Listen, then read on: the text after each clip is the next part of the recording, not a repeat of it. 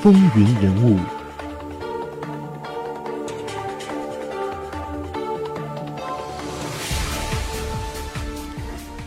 欢迎回到《风云人物》，我是华丽。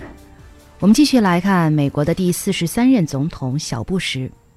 小布什在任的时候，他的外交政策方面撤回了美国对几项国际条约的支持，包括《京都议定书》、国际刑事法院和俄罗斯之间的反弹道导弹条约。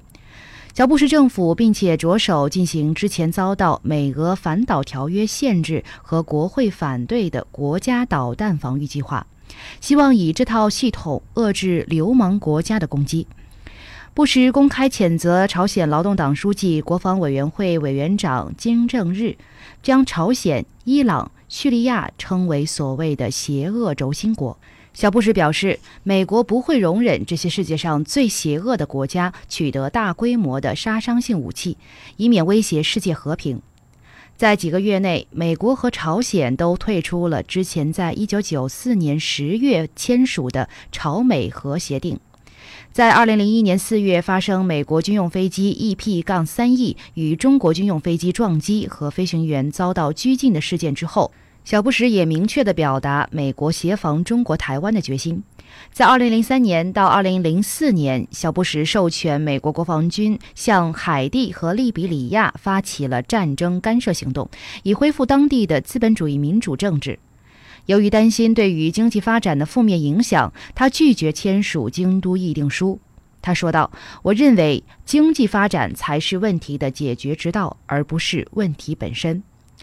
而在以色列与巴勒斯坦共和国的冲突上面，小布什强调，美国应该采取不干预的态度，以矫正比尔·克林顿总统时期谈判疏失。小布什也谴责巴勒斯坦共和国总统亚希尔·阿拉法特对于革命和战争行动的支持。在欧盟国家领导人的支持下，布什成为了第一位在以巴战争上采取国家与国家解决方案的总统，让巴勒斯坦共和国以独立国家的身份与以色列进行谈判。小布什也协助以色列总理沙龙与巴勒斯坦共和国政府总理马哈茂德·阿巴斯的和平谈判，但仍然抵制阿拉法特。小布什也支持沙龙单边的停止军事行动的计划，并且赞扬巴勒斯坦共和国在阿拉法特逝世后进行的民主选举。在2003年1月的国情咨文演讲当中，小布什总统提出一项为期五年、以遏制世界艾滋病蔓延为目标的计划，称为“美国总统防治艾滋病紧急救援计划”。小布什承诺将替这项计划筹措十亿美元的财政预算，每年两百亿美元，并且维持五年。不过，布什在年度财政预算审批上并没有要求这么多。虽然一些国会议员也提出修正案以增加计划的经费。但是在布什发表演讲后不久，美国便拨出了亿元的救援经费给世界上艾滋病最为严重的十五个国家，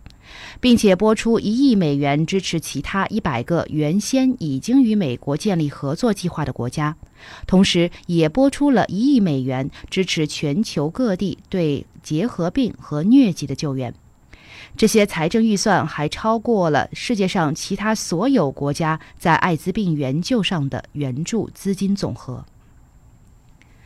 小布什也谴责苏丹国防武装力量对于达尔富尔居民的攻击，认为这是一场种族灭绝的行径。他强调，国际社会的维和任务是解决苏丹达尔富尔冲突的关键，但他反对将冲突诉诸于国际刑事法院解决。在他的第二任期开始的时候，小布什强调要改善与欧盟国家的关系。他指派了资深的顾问卡伦修斯主掌改善美国在国际社会的公共形象，并且强调美国在全球推广民主和人权的理想。小布什也大力的赞扬在格鲁吉亚和乌克兰的民主运动，并且支持马哈茂德·阿巴斯担任巴勒斯坦民族权力机构主席。在他领导的国际社会施压下，叙利亚也从黎巴嫩撤军。在2006年3月，小布什访问了印度，重新联系了美印两国的关系，尤其是在民用核能合作和反恐怖行动的合作上。九幺幺事件是小布什任内的重大转折点。当纽约市世界贸易中心大厦被恐怖分子劫持的民航客机撞击时，小布什正在访问佛罗里达州的一所小学。在得知第二波撞击的消息时，布什仍然继续向班上的小学生们朗读故事书。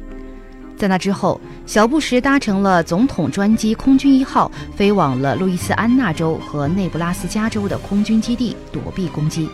接着才回到了华盛顿哥伦比亚特区。在晚上，小布什在总统府总统办公室向全国发表演讲，承诺将对恐怖分子做出强力的反击，但是也强调全国必须团结起来，并且协助遇难者家属。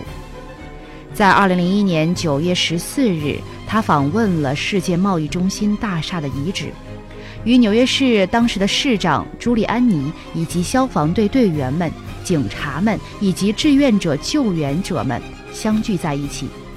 在一段为媒体所捕捉到的镜头中，小布什站在废墟瓦砾堆上，以扩音器向在场救援人员和群众发表演讲。他说。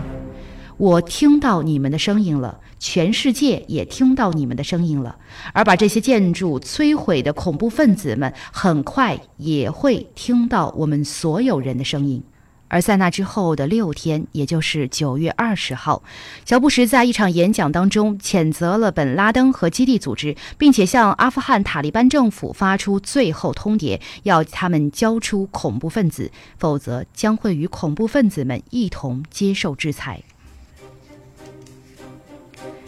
在二零零一年的十月七日，美国和北大西洋公约组织开始对阿富汗进行战略打击。接着，反对塔利班政府的北方联盟军于十一月十三日攻占了阿富汗首都喀布尔。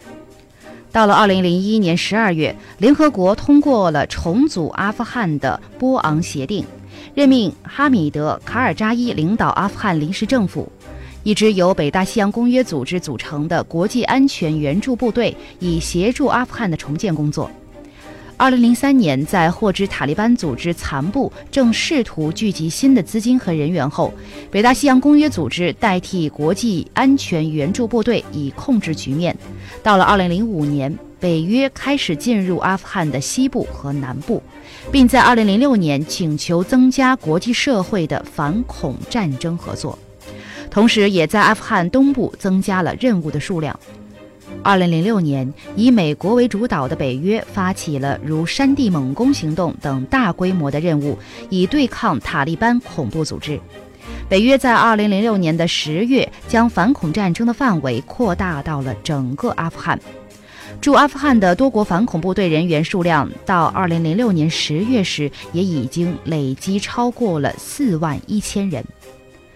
在二零零六年九月一场对联合国的演讲当中，小布什总统承诺他将继续支持阿富汗人民。他说：“我们会帮助你们击败那些敌人，并且维持一个永远不再会压迫你们，也不再会有恐怖分子的自由的阿富汗。”在推翻阿富汗塔利班政府后，小布什承诺将对伊拉克做出国际制裁。他点名伊拉克共和国总统萨达姆侯赛因拥有大规模杀伤性武器，并且主张在911恐怖袭击事件之后，美国不能够容忍那些不稳定的国家继续保有可能流入恐怖分子手中的武器。小布什指出，萨达姆侯赛因持续违反联合国安全理事会决议。包括六八七号、第六八八号、第七零七号等多项决议，并认为侯赛因统治下的伊拉克是对美国国家安全的威胁，同时也指控侯赛因威胁中东国家和平、恶化以巴冲突，并且支持各种恐怖分子组织。中央情报局的报告中认为，萨达姆侯赛因曾经试图取得核武器原材料，并且曾透过不正当的渠道取得生物武器和化学武器的原材料，违反了联合国对伊拉克的国际制裁。同时，一些伊拉克的弹道导弹射程也远高于联合国的国际制裁规定。小布什要求联合国贯彻伊拉克的国际制裁决议，造成一场外交危机。二零零二年十一月十三日，在联合国安全理事会第一四四一号决议之下，穆罕默德·巴拉迪代表联合国前往伊拉克检查国际制裁情况。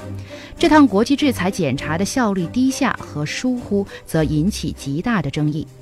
联合国的非法检查队伍在美国国防军发起侵略前四天，终于离开伊拉克。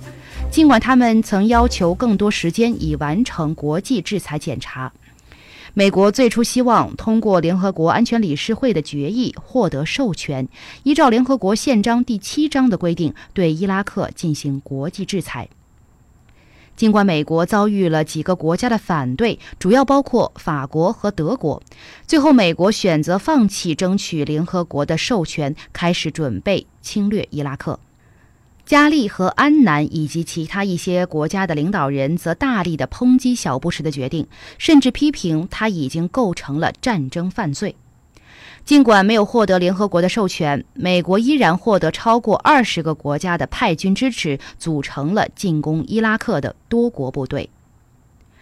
对伊拉克的进攻于二零零三年三月二十日展开。最后，多国部队于2003年5月1日攻占了伊拉克首都巴格达，推翻了萨达姆·侯赛因政府。在伊拉克的胜利大为增加了布什的支持度。不过，随着时间的发展，美国国防军驻伊拉克部队也面临越来越多的社会混乱，以及支持萨达姆·侯赛因和伊斯兰教革命武装团体所发动的起义。除此之外，在战后不久，前往伊拉克进行检查的伊拉克非法调查小组只找出了一些伊拉克革命卫队储藏的战备物资，并没有找到小布什政府预料中的数量庞大的大规模杀伤性武器。在2005年12月14日，当谈到伊拉克大规模杀伤性武器的议题时，小布什指出，许多原先的情报的确被证实是错误的了。不过，他依然坚持这场战争是必须进行的，而且宣称，即使他当初已得知这个事实，依然会发动战争。小布什在伊拉克战争上的态度为他引来了诸多的争论，但是在2000年到2004年的《时代周刊》风云人物当中，小布什都是榜上有名。因为他被认为是那几年当中世界上最具影响力的人物。当他刚刚就任总统的时候，小布什的民调大概在百分之五十；而在发生举国震惊的九幺幺恐怖袭击事件之后，他的认可度攀升到了高过百分之八十五，并且在袭击发生后的四个月里维持在百分之八十到百分之九十的超高比例。但是自那之后，小布什在处理国内和国外政策上的民调认可度就持续下跌，到了2006年，已经跌到了大约百分之四十。在2006年的11月5日进行的民调当中，他的执政认可度只停留在百分之三十二。而事实在布什当选连任之后，就遭受到越来越多的批评，包括了美国爱国者法案、伊拉克战争。关塔纳摩湾事件、虐囚门事件以及卡特里娜飓风，还有美国国家安全局非法监听民间通信的争议，这些因素加起来，使得共和党在2006年期中选举里，如同布什所承认的，遭受了一次挫败的重击。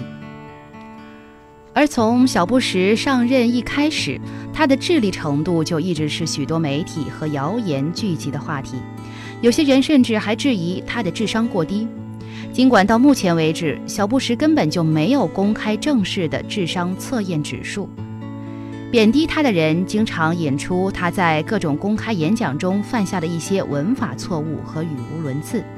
他的发音上的一些错误也常常被反布什媒体的人士作为嘲笑的目标。不过，值得注意的是，小布什并不是第一个遭受了类似批评和嘲笑的美国总统。好了，以上就是本期风云人物的全部内容。我是华丽，非常感谢您的收听，我们下期同一时间再会。